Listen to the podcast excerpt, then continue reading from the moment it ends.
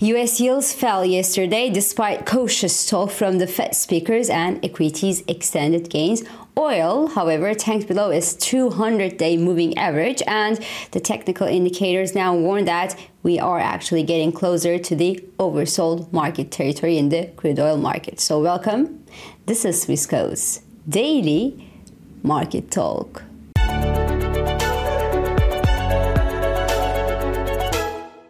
So, first things first, Portuguese markets were hit yesterday by the resignation of the country's PM following an investigation into possible crimes of corruption involving lithium and hydrogen projects. So, that was big on the news. The Portuguese PSI 20 fell more than 2.5% at yesterday's trading session on the back of these political jitters and the political uncertainty. But that scandal in Portugal didn't resonate much in the rest of the European markets and the European indices, which were actually little changed at yesterday's trading session. The STOXX 600 index remained over at the 445 level, which is an old support that turned resistance recently, and the outlook outlook for the European stocks remains negative due to well, the slowing European economies and the slowing European activity, and the euro dollar slipped below the 107 mark at yesterday's trading session, uh, regardless of what happened in Portugal, as the US dollar extended its gains for a second consecutive day.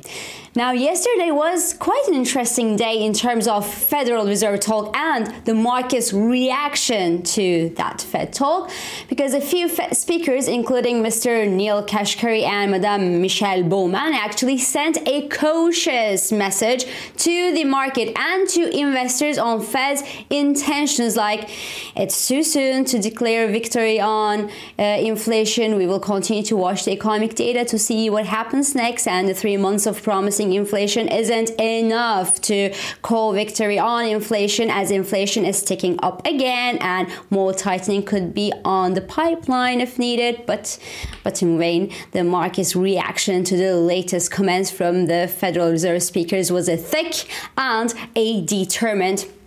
whatever because the US 10 year yield fell below its 50 day moving average yesterday and is consolidating there this morning. The US 2 year yield steadies below the 5% psychological mark, and the gap between the two is widening again as the dovish Fed expectations swamp the marketplace following the soft US jobs data released last Friday, remember, and the Federal Reserve's decision to pose for another month its interest rate hike. So, the Fed President Jerome Powell is due to speak this week as well, and well, he will certainly say the same exact thing than his dear colleagues, and that's that the Fed's fight against inflation is not over just yet, and that the Federal Reserve will continue to watch the economic data in the US to decide what's the next steps, which could actually be another pause in the interest rates or a potential hike but but investors have made their mind clearly and they actually trade confidently at this moment of the game on the expectation that the Fed is done hiking the interest rates. Now, I also think that if we don't see these inflation numbers in the US take off, the Federal Reserve is actually gently done hiking the interest rates but but the excess optimism that we see in the market today and the falling yields as a result of it will get the fed to firm up its monetary policy stance to make sure that the financial conditions in the us don't ease too fast and too soon. So a 50 basis point fall in the us 10 year yield and a strong rebound in the equity markets as a result of these softer yields are not good for taming inflation. Therefore therefore, and therefore, I expect the bond rally in the US to gently start slowing, approaching the 4.5% level in the US 10 year yield.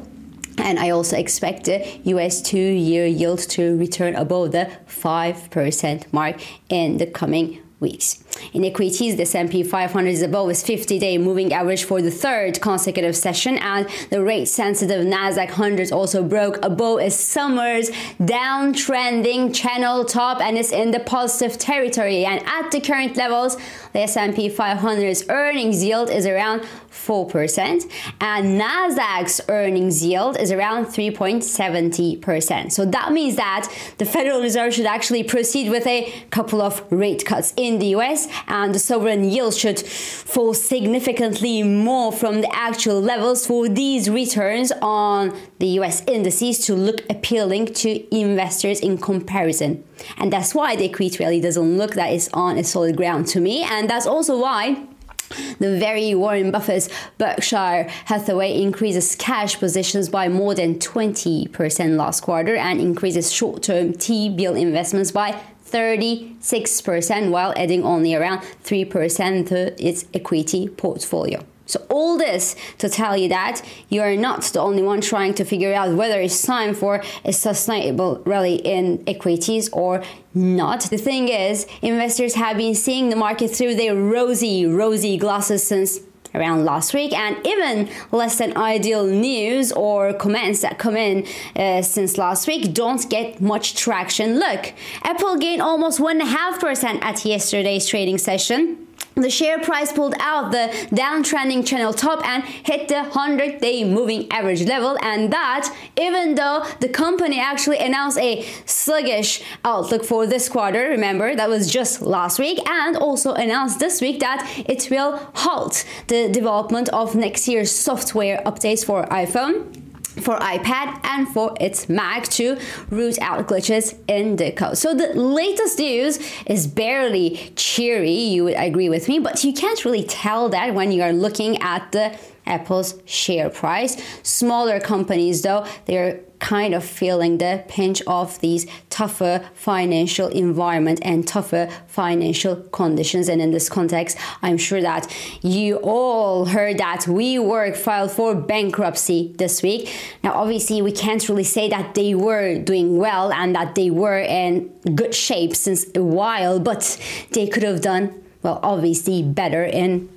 an era of free money than they do right now. And in the sense, the non cyclical, the value names, although they are boring, are preferable for those looking for some portfolio readjustments to a slower economic growth environment. US equities could continue to outperform the European and Chinese peers, and I would also decrease my exposure to energy stocks moving forward, even after the environment friendly Mr. King Charles announcement that the UK will still distribute new drilling licenses in the North Sea area, and that that despite the climate change warnings from around the world. So, this brings me to oil that has rapidly and unexpectedly fallen from grace since well the beginning of this month really and is still still very much struggling on the floor because the barrel of US crude fell almost 5% at yesterday's trading session after the $80 per barrel psychological support gave in to the growing weight of the increasingly aggressive oil bears. The price actually fell right below the 200 day moving average near the $78 per barrel level in a swift move at yesterday's trading session and is consolidating below this level this morning at the time I'm talking here. Now, trends and momentum momentum indicators in oil remain comfortably negative, but but the RSI index now warns that crude oil is about to step into the oversold market territory. So that basically means for the short-term traders that it will soon be time for a perhaps minor correction. So I see buyers come in at the 75 to 77 dollar range and a correction to go around 80 to 82 dollar per barrel range with limited upside potential above that level though because the risk of a sudden jump due to supportive geopolitical news is obviously live but if the war in Gaza if the Iranian warnings that this war could actually escalate and spill over to the region and if OPEC and Russia's reminder that they will be keeping their production levels tight, well, couldn't prevent this month's sell off in oil markets. I believe that the slowing global demand rhetoric will continue to outweigh the supply concerns in the oil markets, and that will keep the market in the bearish water. So, in terms of pricing, the US crude remains in the bearish medium term trend below the $85 per barrel level. So this is all for today. I'm İpek Özkardeşkaya and thank you for joining me and thank you for all your beautiful and supportive feedbacks. I hope this episode of Market Talk has been helpful and it has been insightful to you. So please do not hesitate to leave your comments, your reactions, and your questions below as usual. And follow us on Instagram, on X, and on LinkedIn for regular market updates and subscribe of course to our youtube channel for daily market comments and please don't forget to hit the like button on these videos to let us know that you enjoy them so i will meet you again tomorrow. And until then, good day trading.